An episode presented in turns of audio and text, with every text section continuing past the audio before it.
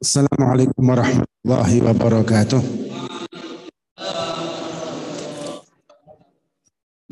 Wassalatu wassalamu ala rasulillah Sayyidina Muhammad bin Abdullah wa ala alihi wa sahbihi wa man walah amma ba'du.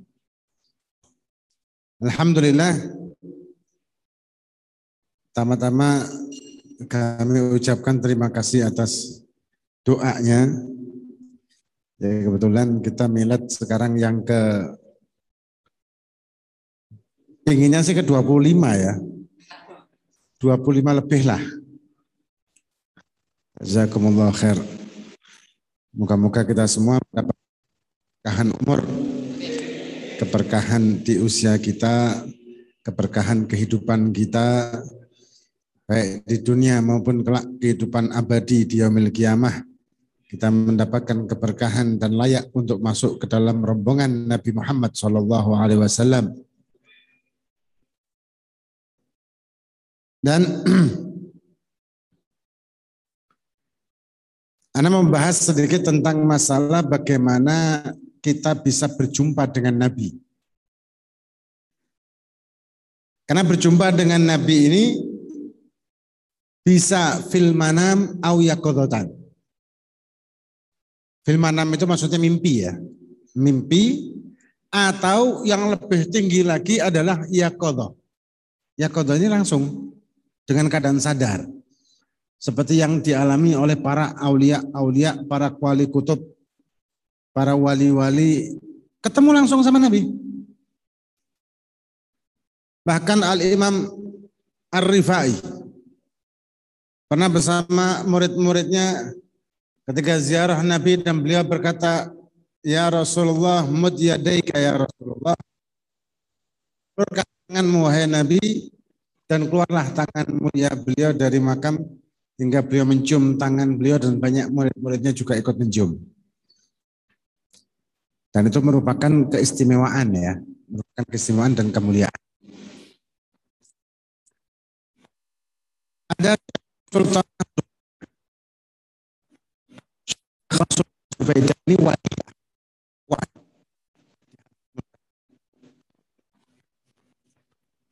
Dia murid daripada Habib Abdurrahman As-Sagaf bin Muhammad Maulad Dawira. Dan juga diperistri sama beliau cuman nikahnya di dunia, kumpulnya di surga. Syekh Sultan Zubaidah ini suatu saat didatangi Nabi Khidir datangin dia dan ditanya.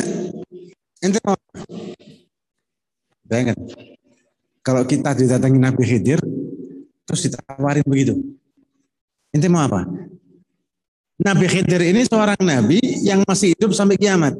Karena ada empat orang nabi yang beliau-beliau belum nabi dilahirkan nabi kita dilahirkan. Dan empat orang nabi tersebut mempunyai mati tidak wafat sampai kiamat. Empat orang Nabi. Sampai kiamat. Nah, salah satunya Nabi Khidir. Nah, ya, saya Sultan Zubair ingin Nabi Khidir dan tanya itu apa aja. Doanya Nabi pasti mustajab dan wali-wali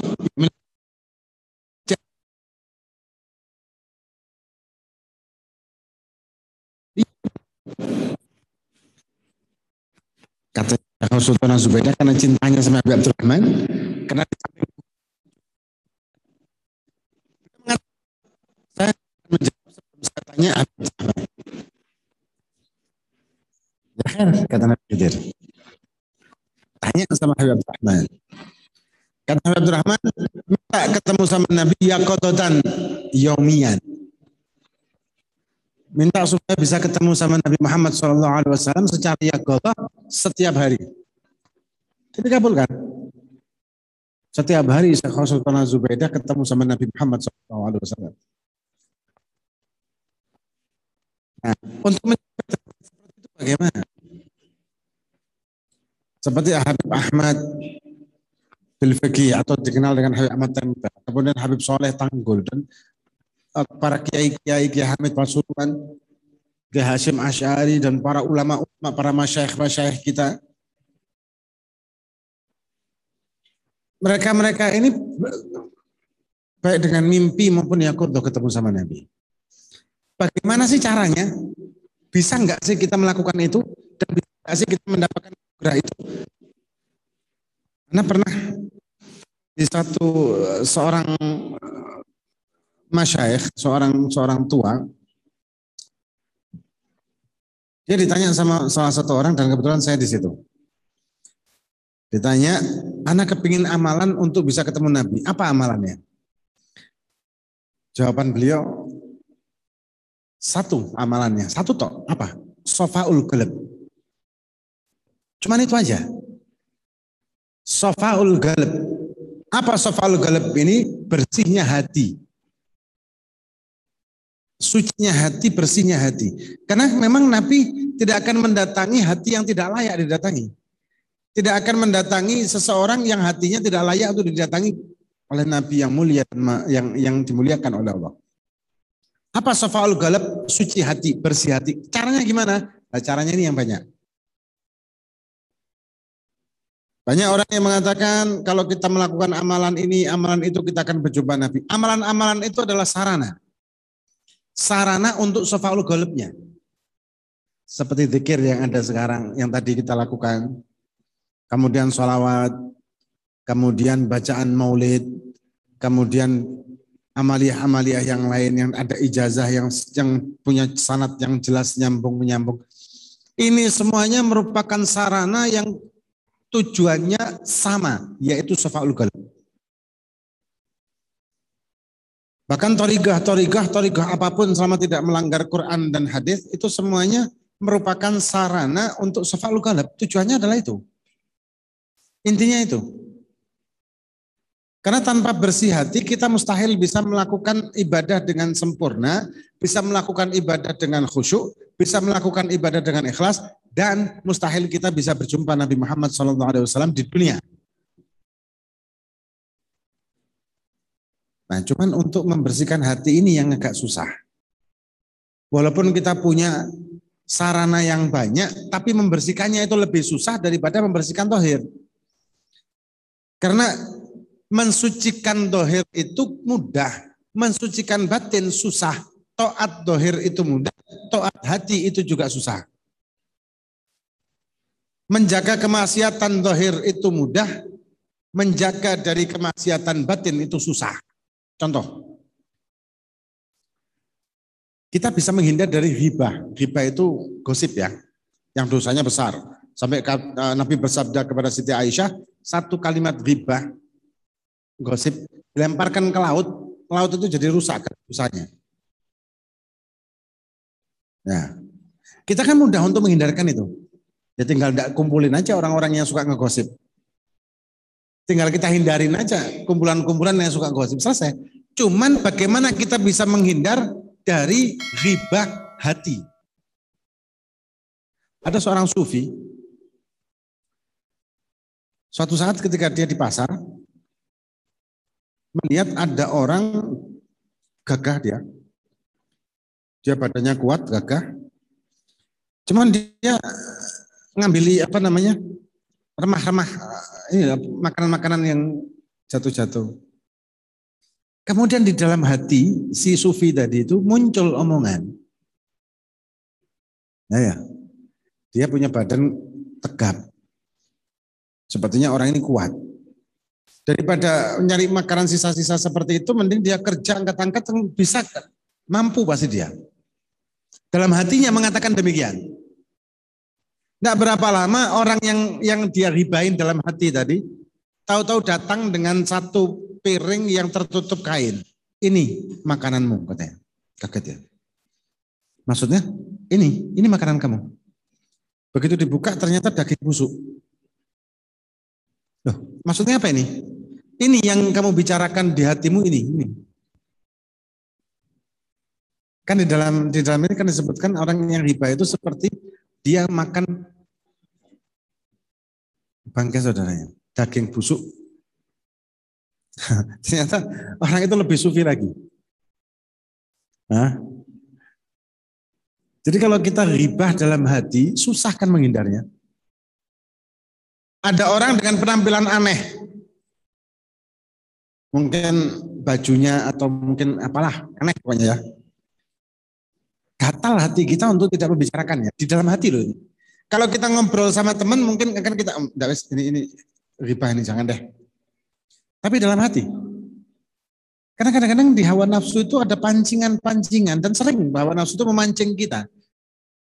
Tahu-tahu ada pancingan di hati, eh, orang ini kerudungnya gini lucu banget sih, lucu anu bentuknya nggak pantas sama bajunya atau eh kopiahnya begitu nggak pantas sama badannya atau ini. Muncul bisian di dalam hati itu pancingan dari hawa nafsu yang disambut oleh jiwa kita dan kemudian gayung bersambut kalau bahasa pepatah lanjut sudah ribanya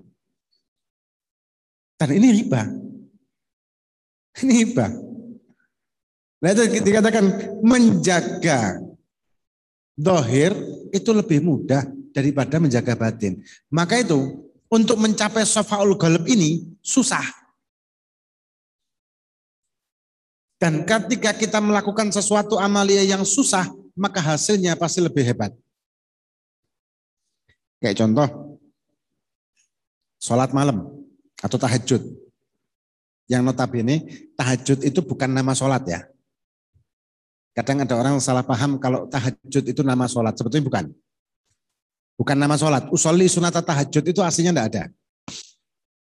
Tahajud itu nama waktu.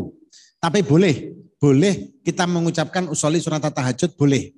Tapi sebetulnya tahajud itu bukan nama sholat. Tapi nama waktu. Yaitu waktu setelah kita sholat isya tidur. Dan kemudian bangunnya sebelum fajar dinamakan waktu tahajud kita melakukan amalia apa pun di situ berpahala tahajud. Kita godok sholat pun di situ berpahala tahajud. Kita istighosah, zikir, sholawat di waktu tersebut juga berpahala tahajud. Tapi kalau kita mengucapkan usoli sunat tahajud juga sah, tapi menjadi sholat sunnah mutlak. Nah, kembali ke masalah tadi. Tahajud itu, waktu tahajud, dengan qiyamul secara umum, dengan kita sholat siang hari atau beribadah siang hari. Pahalanya lebih tinggi tahajud itu. Kemudian di bawahnya baru qiyamul lail dalam arti tidak tidur sama sekali. Kenapa? Karena kalau kita tidur habis isya, tidur jam 10 malam lah. Jam 1 bangun untuk melakukan ibadah, itu beratnya kan berkali-kali lipat daripada kita memang bergadang. Iya kan? Kalau untuk ibadah loh ya. Beda kasus kalau kita ada piala dunia. Piala Dunia biasanya kan malam-malam. Kalau di sini kan, di sananya siang, di sini malam. Jam 3 malam, jam 1 sudah bangun. Sudah istiqomah sama kopinya, sama yang asabul hisapnya, sama hisapnya. Nah, untuk nunggu. Semakin berat ketika kita melakukan sesuatu, bukan berat secara fisik. Karena ibadah wajib maupun sunnah tidak ada satupun yang berat secara fisik semakin berat untuk melakukannya karena godaan hawa nafsu semakin besar, maka itu semakin besar juga manfaat yang akan kita terima kalau kita berhasil. Masuk itu. Mencuci hati tadi. Sofa'ul goleb. Yang beratnya luar biasa. Menata hati, menjaga hati. Karena hati ini kan tidak pernah diam. Kita ngapain saja hati itu tidak akan mampu untuk diam. Kita tidur jadi mimpi. Kita mendengarkan orang bicara, antara di hati kita bicara lain atau ngelantur ke mana-mana atau kita menggaungkan pembicaraan orang tersebut di hati kita. Intinya hati tidak pernah diam. Maka menjaga sesuatu yang tidak pernah diam itu lebih susah daripada menjaga sesuatu yang sering diam. Dohir kita ini. Tapi sesuatu yang susah bukan berarti tidak mungkin. Sesuatu yang sulit bukan berarti mustahil. Kuncinya adalah semangat. Dan semangat itu berdasarkan pengetahuan tentang tujuan. Kalau kita memahami tujuan kita, maka kita akan semangat. Tapi kalau kita tidak tahu tujuan kita itu apa sih? Dikir begini ngapain sih? Ya cuman tenang hati aja. Cuman itu itu nggak akan nggak akan berhasil dia. Kalau dia tidak tahu tujuan hakikat dari tujuannya, maka susah dia untuk mencapai keberhasilan amaliyahnya. Kalau kita mampu mengetahui tujuan, maka kita akan mampu melakukan amaliyah itu dengan semangat. Karena timbul semangat. Tahu tujuan, timbul semangat. Dan ketika timbul semangat, maka kita akan lebih mudah dalam menaklukkannya. Walaupun tetap sulit-sulit juga sih, tapi lebih mudah daripada tidak ada semangat sama sekali. Itu sekilas hikmah sufi yang bisa kita sampaikan. Yang kemudian sekali lagi terima kasih apa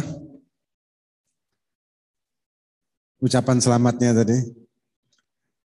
Anak ini kalau di bulan Oktober, kebetulan kan kita ulang tahun tanggal kemarin ya, tanggal 2. Cuman subhanallah di bulan selama bulan Oktober itu biasanya di majlis-majlis dirayakan.